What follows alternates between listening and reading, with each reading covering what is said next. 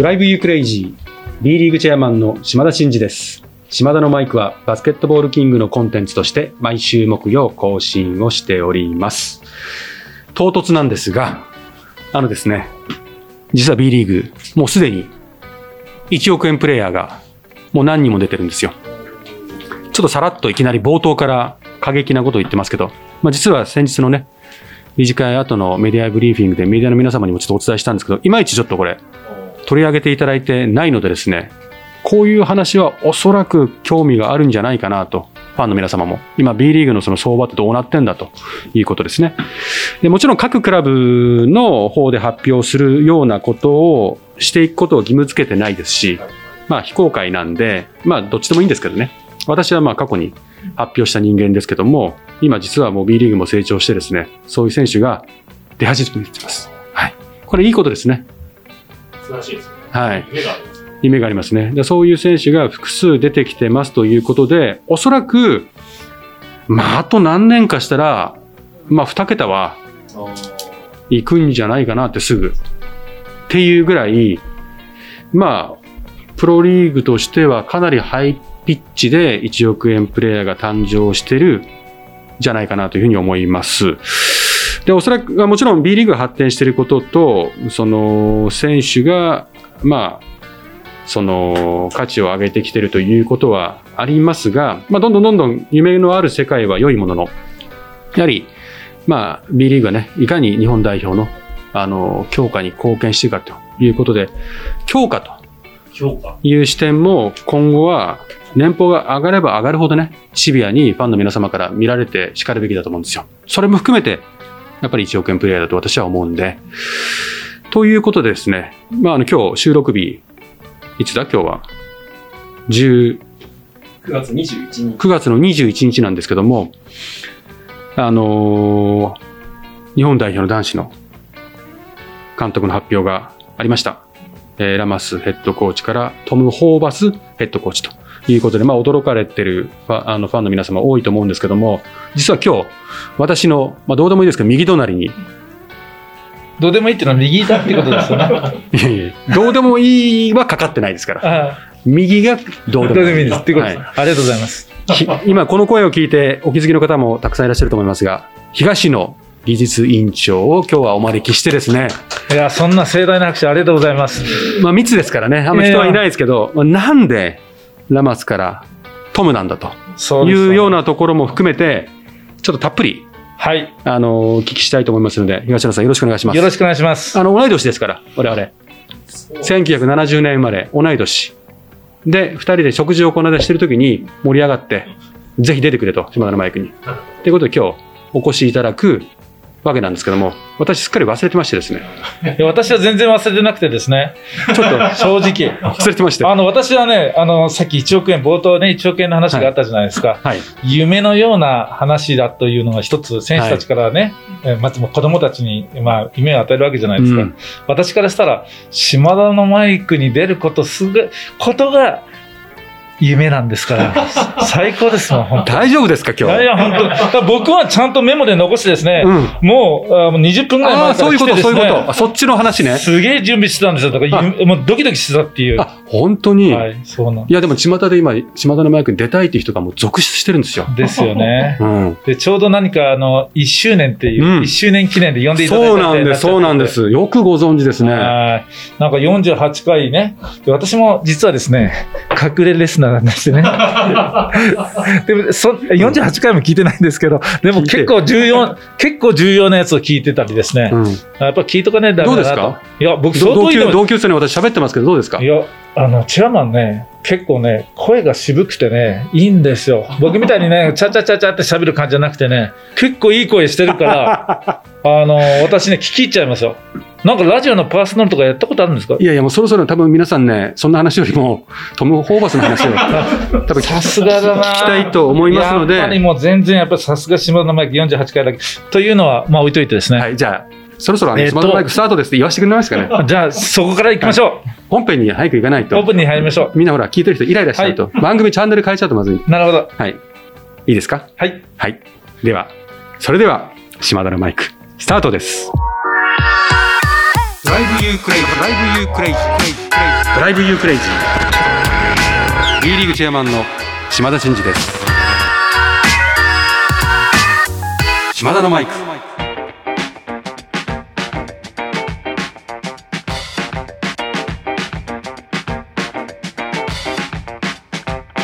いや本気でですね、はい。私日本代表が強くなることを本当になんだろう思ってますし、たまたま今このポジションとして B リーグとしてですね日本代表の強化にもう全面的に協力したいと思ってるんですよ。もちろんあの女子と違ってリーグ戦が長くて合宿をしたりとかですねチームを作る時間っていうのは、まあ、相対的に少ないっていうところ、まあ、ここはシーズンを短くするってことはなかなかできないんでそういう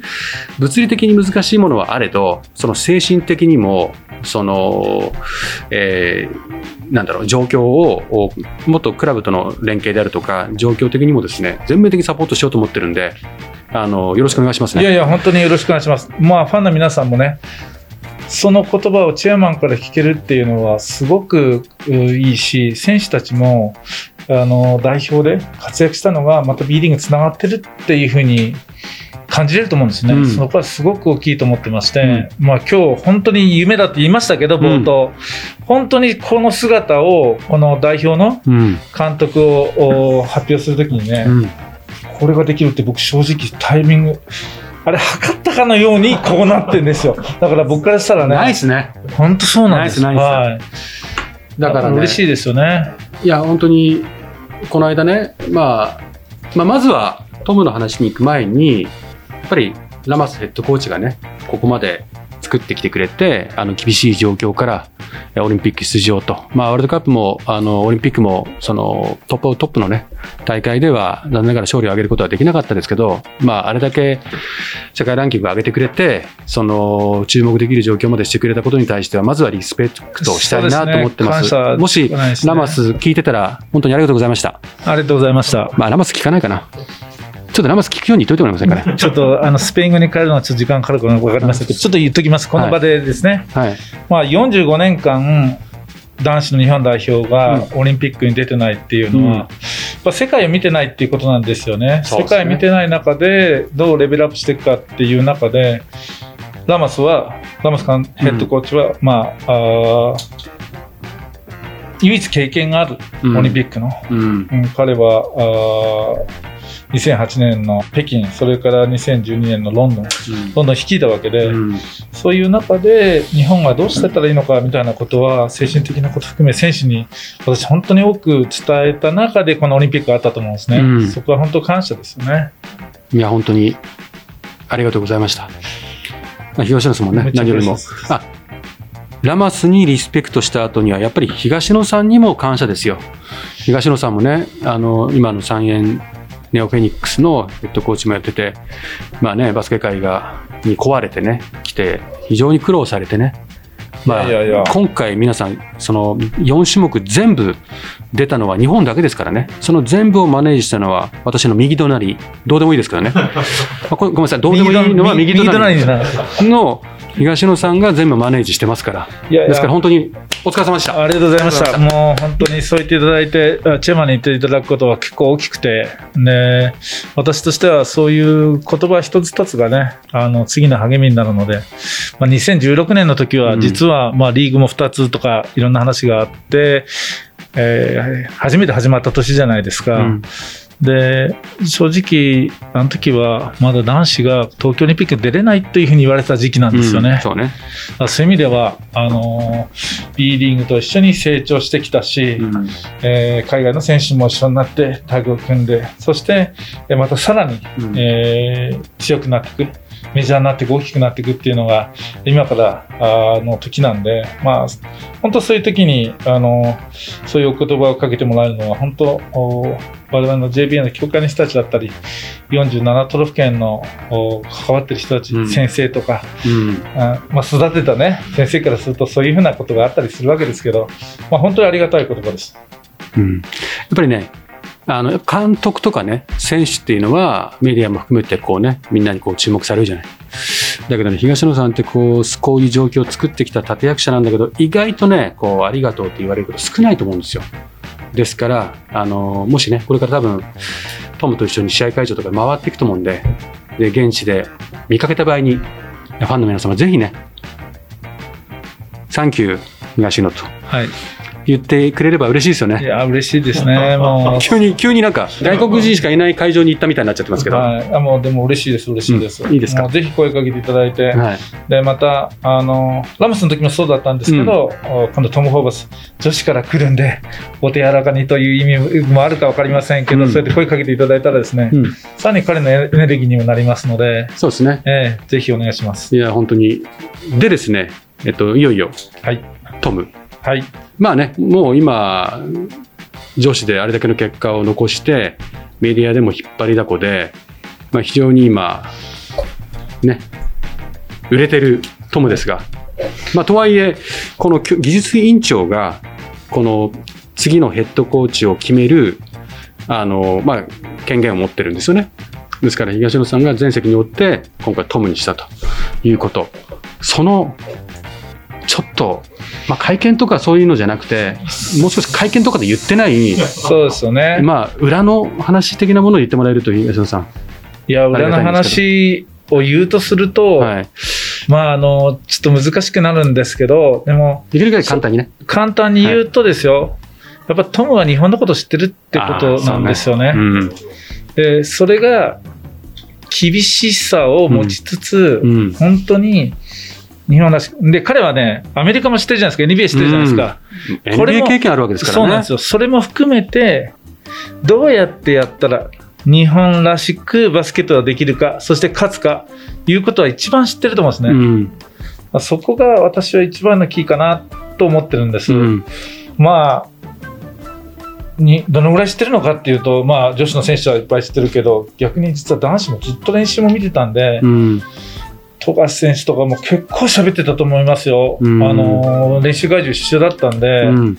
あの B リーグのスターの選手たちとうんずっとコミュニケーションをしてたわけなんですよね。だかうんらそこが私は結構大きいんじゃないかなって思ってます。やはり日本をよく知ってるとはい。いうところはい。ですよね。どんなスタイルでいくんですかね？言っていたのは、うんまあ、あの記者会見でも言うし、今後もメディアに流れていくと思うんですけど、あのやはり切り替えうん。とか、うん粘り強いディフェンスとか、うん。あとは徹底すること、うん。こういうのは、やっぱりどのバスケットでも重要だっていうようなことも言ってたりするんで、そのことは多分変わらずうん。やっていくんだろうなと。で、もう一つ、思ってるところで言うと、しっかり日本人の得意なスリーポイントを狙いつつ、その、なんですかね、チームでうん。何しろバスケットをするっていうことも、ただ、ただ早いっていうのももちろんあるんですけど、それだけじゃなくて、あのー女子がやったような、なんか美しいバスケットみたいなことを多分追いかけていくと思うんですよね。そういうのもぜひ、あのー今後やりながらですけど、うん女子と男子また違うわけで、うん。そこは一緒になってまた次の世界に勝つためのバスケットを私は作っていってくれると思います。新しくですよ。楽しみですね。はい、楽しみです。この間ね、あのーありがたいことにトムとね、ズームですけどね、アメリカに帰っちゃった後で、ミーティングをさせてもらって、まあ、これからは、もう積極的にコミュニケーションを図っていこうと私も思いますね。東野さんと一緒に、あの、会話する機会を増やしていきたいというのがまず一つ。あと、まあ、どういうバスケットをするんですかっていうこともそうなんですけど、やはり、あのーやはり日本が世界で戦っていくためには、こういうスタイルで行くのがいいよねっていう、まあ、東野さんもずっと言ってますけど、ジャパンウェイというか、日本のスタイルみたいなものを確立してほしいということはちょっと申し上げましたね、私からは。まあ、その、まあ、たまたまこの間、JFA の100周年のパーティーにちょっと行った時に、まあ、ムービーでしたけど、中田秀がね、日本のサッカー界に行ってた時に、やっぱり世界のベスト8ぐらいに行ってるスペインとかブラジルとかフランスとかどこも、やはり、その、なんていうのスタイルがあると、アイデンティティがあると。いわゆる、スペインのサッカーだったらこうだよとか、あブラジルのサッカーだったらこうだ、スタイルがあると。やっぱそういうところが強いと。だから日本のサッカーも、なんとかジャパンっていうヘッドコーチが、監督が変わるときに変わってそのスタイル変わるんじゃなくて、日本はこうだというものが、やっぱり今後大事なんじゃないかみたいなことを言ってましたけど、うん私も同感で、ぱそういう意味では日本のバスケってこうなんだっていうものをやっぱどっかでちゃんと作ってほしいんですよ。なんで、まあ日本よくわかってるトムがいて、そこに対してこだわってる東野さんがいたり、まあ B リーグの側面から関わる私もそういう考えを持ってるので、まあ、そういうの体制というかね、そういううスタイルをやっぱ確立していただきたいなと思うんですけど、いかがですかね？いや、もう、ね、ワールドカップで5連敗、うん。で、オリンピックで3連敗、この結果は結果なんですよね。うん。それに対して、世界で勝つためには、こういうもんだっていうプレゼンは、うん。多分トムはしてくれるんですよ。うん。だここが私面白いなと思ってるのが一つと、もう一つは、今の島田チェアマンのコミュニケーションって言ったところが、彼の強みは日本語だと思うんですね、やっぱり。なんかテレビではね、魔法の言葉を使うみたいなね、なんか感じでね、あの、すごい、あ魔法の言葉使うんだと思いながら、私も勉強になりましたけれども、ぜひその、そういう、なんていうか、統率力というか、うん訴える力、ダイレクトに日本語でっていうようなところが私重要だと思うんですよ。スロベニア戦も、それからあのアルゼンチン戦も私はここぞという時があったと思うんですよ。例えばスロベニア戦だったらドンチッチっていうすごい選手いたじゃないですか。うんあの選手がファウルトラブルの時にどう日本ができたんだろうとか、アルゼンチン戦後半残り、ね、3クォーターの残り何分のところで4点差まで行ったと。うんその時にダダダダって点差を分けられたのか、そこで勝負して、勝ちに行く姿が見れるようなところを作るかどうか。うんこれは、やっぱりそのダイレクトなコミュニケーションと、あの、ちょっとき手厳しいかもしれませんけどね、うん。そういう意味では B リーグの選手たちちょっと構えるかもわかんないんですけど、うん。このあの、島田のマイクを通してですね、うん。大丈夫、頑張ろうっていう、まあそんなようなメッセージになっちゃうかなっていうふうには思うんですけど、そうチェアマンどうですか？大丈夫ですかね？いやいや、もう厳しくていいですよ。お。いや、厳しくて、チェアマンから厳しくて OK のだって出ました。我々プロだし、はい。その世界で勝ちたいって願ってて、そんな厳しさがなかったら、その、そもそもどうなのよって話で、その厳しいの、あの、ハラスメント的な厳しさじゃないですよ。バスケットに対してもう本当に真摯に厳しいっていうのは、当然じゃないですかね。そうですよね。うんまあ、世界で勝つっていうそのキーワード、世界一になるってことなんですよね。だから世界一になるっていうことを本当みんなで言い出したら、なんか変わってったっていう話があって、女子も金メダル、金メダルって言ってて何を学んでったかって、金メダルになるためには、あ、こういうことが必要なんだっていうことを学んでったと思うんですよね。そういうことが今からもしかしたらでも言っていくことは大事ですよね。大事ですよね。世界で勝つんだとか、絶対ここに行くんだってことを言い続けることは、あの、やっぱり言い続けるとどんどんどんどん頭もね、そっちの方に向いていくし、何言ってんのって言っててもね、あの、そういうふうに、あの、メンタルがそうなってくると日頃の練習も変わってくるんで。いや、おっしゃる通りですね。まあそういう意味では、あの、そういうものを持ちつつ、B リーグのゲームがまたひ質が高くなって、うん。あの、争いといいますか、うん。お互いにやり合う。うん。このゲームもおファンの皆さん見たいと思いますし、まあバスケットライブでね、私いつもね、見てね、あのー見えないところまで、ああ、もっと見たいみたいな感じで、生で見てるのと、バスケットライブで私両方見たりしちゃってるんですけど、本当にスタッツも、もうずっとバスケット、バスケットライブ寝てるか、あ食べてるかもバスケットライブで後からも見れるんですよ。だからこれ寝不足になっちゃって、ちょっと困るんですけど、まあそれはそれとして、で、今海外にいるトム・ホーバスも、うんあのプレシーズンゲーム見てますから、えーあの、いろいろフォローいただいてありがとうございます。はいそうですね。まあ、トムともう一つお話をさせてもらうと、その、やはり強化をするということは、まずトムには見てほしいと。B リーグ。そうですよね。それも生で。だから、おそらく試合会場にたくさんさっきも言ったけど、行くと思います。で、試合を見て、いいわゆる、見られるっていうのは、選手にとって大事なんですよね。でもちろん代表にいつも選ばれてる選手だけじゃなくて、若手。若手が大事ね。で、トムには、あと練習会場とか、試合会場に行って、下手したらロッカーの付近とかで選手と会話してほしいと思ってます。そういう話をしてます。で本人もそのつもりですよね。そうですね。大事なのは、トムはこういうバスケを目指してるとか、こういう選手を求めてるとか、あなたはこうだったらそれに合致するとかっていうコミュニケーションを積極的にやってほしいなと思って、そういうつもりでいてて、おそらく今まで代表監督でそういうことにして、本当に見て、理解して、アドバイスして、方向性も示して、方針も示してっていうことを一緒にやりましょうなんていう状況ってないですよね、多分ね。まあ、あの全部ないかっていうとそうじゃないと思うんですけあど、トムのように、全面的にやろうっていうのはあんまないですよね。いやそこをプレゼンしたっていうのはないかもわかんないですね。うんだからそういう意味では、トム・ホーバスだからできることっていうのをちゃんと本人が分かってる、そしてその本人が、その国内リーグのトップのチェアマンにもう直訴してるっていうことが私はないと思いますね。うん。大歓迎でそれをやろうって言ってぜひっつって、まあ、それをこう今シーズンから始めていくと思うんですけどそうすると絶対日本代表がこうしたいこういうバスケをしたい。だからこういう選手を求める。こういう選手を求めるってことをトムから各クラブに言う。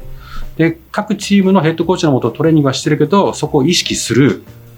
日頃の見られてるから日頃の練習にも熱が入る切磋琢磨するレベルアップするみたいな感じだと思うんですよね。だからトムの関わりはおそらく B リーグの質を上げていくと思うんでやはりねお客さんをたくさん入れる事業が大きくなるっていうのも大事ですけどやはり B リーグがしっかり強化に貢献していくっていうことが本当大事だなと思ってるのでもう右隣にいるここは本当にどうでもいい話ですけども 東野さんとやっぱり力を合わせてねはい、あありがととう。力を合わせてえ強くなるように頑張りましょうね。私、ね本当負けず嫌いなんで、えいや負けるの大っ嫌いなんですよそうなんです。だから本当世界に打って出るっていうこのチャンスに、うん、あの沖縄アリーナで2023年ワールドカップあるわけですよ。うんだそこでアジアの中で、アジア大陸の中で1位になる。アジア大陸、どこのチームになるか、中国とか、中国、フィリピン、イラン、韓国、レバノン、ヨルダン。うんこのあたりが、まあ、あの、上に1位になれば、対戦しててワールドカップ戦ってて、そこの1位になれば、フランスの獲得的、あの、出場権を得るわけですから、うんそういう意味では、一日一日、1ゲーム1ゲーム、うん橋本さんおっしゃったように、そのおことを思いながら、どうゲームしてるのかどうか、60ゲーム、プラスうんプレーオフ、まあ、もちろん天皇杯もありますけど、まあ、そういうことがの積み上げが多分、その世界に勝つっていうことだと思ってるんで、うん島田チェアマンがおっしゃるように、あの本当にリーグと、この代表のうん融合、うんあこの辺は本当にあのありがたい話で、オールバスケですよ。オールバスケでこれぞ。お願いします。はい。いや、でも本当にね、プロリーグとして、プロとして、いわゆる本当私大好きな三浦カズがね、そのブラジルにいた頃に、うん。その、そのスタジアムのピッチに立った時に、ブラジルってまあ貧困の国だったからまだね、その本当に一生に一回しかこう会場に来れないみたいな人たちがいたりするわけですよね。うんだからピッチに立つってことはもう一生に一回しか見れないかもしれないっていう人が子供たちがいるって想像したらピッチ上でどんだけあのもう激しくプレーするかとか普段から自分を磨き上げるかっていうのをもうそういうところからもうブラジルは叩き込まれてんだと。うんだからあのもう強いんだという話をどっかの記事で見ましたけど、で日本もやっぱりどんどんどんどんお客さんが入るようになって、お客さんの前でやるっていうのはとか、やっぱフリースロー外すとか、シュート外した時にため息とか聞いて、それで鍛えられてること多々あると思うんですよね。そうですでね。ただ、それはメンタル面の話であって、うんそのメンタルのところも大事ですけど、やっぱりその、うーん、技術とか、そのチームとして日本のスタイルとして勝っていくとかっていうことの、そのもう少し技術的なところは、チームでも努力してると思うんだけど、その代表とね、連携してやっていくってことは、すごく大事だと思ってて、いやー、世界に勝ちたいね。そうですね。まあ、東野さんの横で言うのもなんですけど。いやいや、もう勝ちたいです。もう、そのためには、まあ、あの、いくつかそれぞれ課題持ってて、今の話だと、スリーポイントシュートっていうのはやっぱりもっと磨かないといけないんです。うんそのヨーロッパとアメリカのそのレベルとは、やはり、まだ到達してないと思うんですね。うんもちろん金丸選手素晴らしいと思うし、比江島選手素晴らしいと思うけど、それ以上にどういうディフェンスでも、また1メートル、1メートル50センチ下がったところでも、本当ノーマーカー落とさない。いうようなところもどんどん出てくるっていうふうなことが必要になってくると思うんで、今、あチェマンからおっしゃった日本バスケットが普段から磨いてるものっていうのが何なんだみたいなうん。話。これがやっぱり私田淵選手なんかは実はそういう人ですごい尊敬してるんですけど本当今のお B リーグの選手たちはそれを毎日やってくれてると思うんですね。でその姿をさらに前に進めることが、まあ、縮めることだと思うんで。あとやっぱシュート力っていうのはちょっと今、今本当にチェアマンからね、キーワードいただいたんですけど、実はそこが世界に勝つ一つのポイントであるし、トム・ホーバスも、まあ女子でも上げてたんですけど、男子でももちろん上げるポイントとなるので、うん。あのぜひ、えー皆さんの前で、あの、この場で言ってもいいのかよく分かってなかったんですけど、うん、言ってください。あの大事だということで、スリーポイントをオープンの時に落としてたらダメよって言っていただいて、ああ、あそれを決めるう選手たちでいてほしいなと思ってます。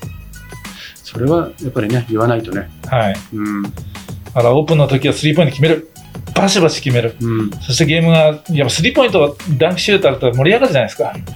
あこれをやっぱり日本が、まあ、ジャパンズウェイって話ありましたけど、うんその我々の民族は手先が器用で技術力があるみたいな話ありますけどまさしくこのシュート力っていうのはそれに匹敵するんだろうなっていう思いがあるんで、まあ、チェアマンからのお言葉もいただいたのでぜひあの第何回かはちょっと知らないんですけどシュート力を語ったということで キーワードは終了、シュート力ね。シュート力でということだそうです。はい。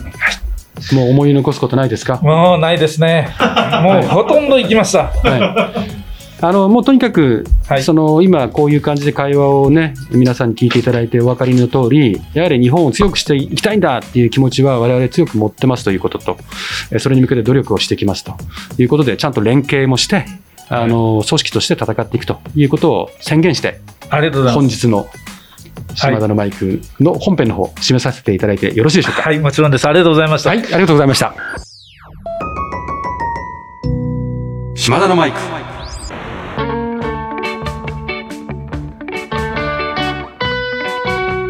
はい、えーいよいよ来週から B リーグ2021-22シーズンが開幕をします。えー今シーズンも B1、B2 全試合をバスケットライブでご視聴いただけます。えーまだご利用でない方はアプリストアでダウンロード。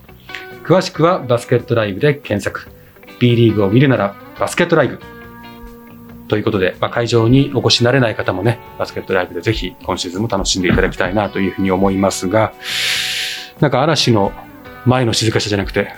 嵐の後の静かさみたいになっちゃいましたね。東野さんがいなくなったら急になんか存在感がでかすぎて、急になんか寂しくなっちゃいましたけども、まあ二人で普段こんな話してんですよ、よく。なんか普段二人で、まあまだ抑えてる方ですよ。結構暑いんですよ。まあその暑さがこのマイクに乗って伝わったかなというふうに思いますので、ちょっとしつこい二人なのであの、お聞き苦しい点があったかもしれませんが、お許しいただければと思います。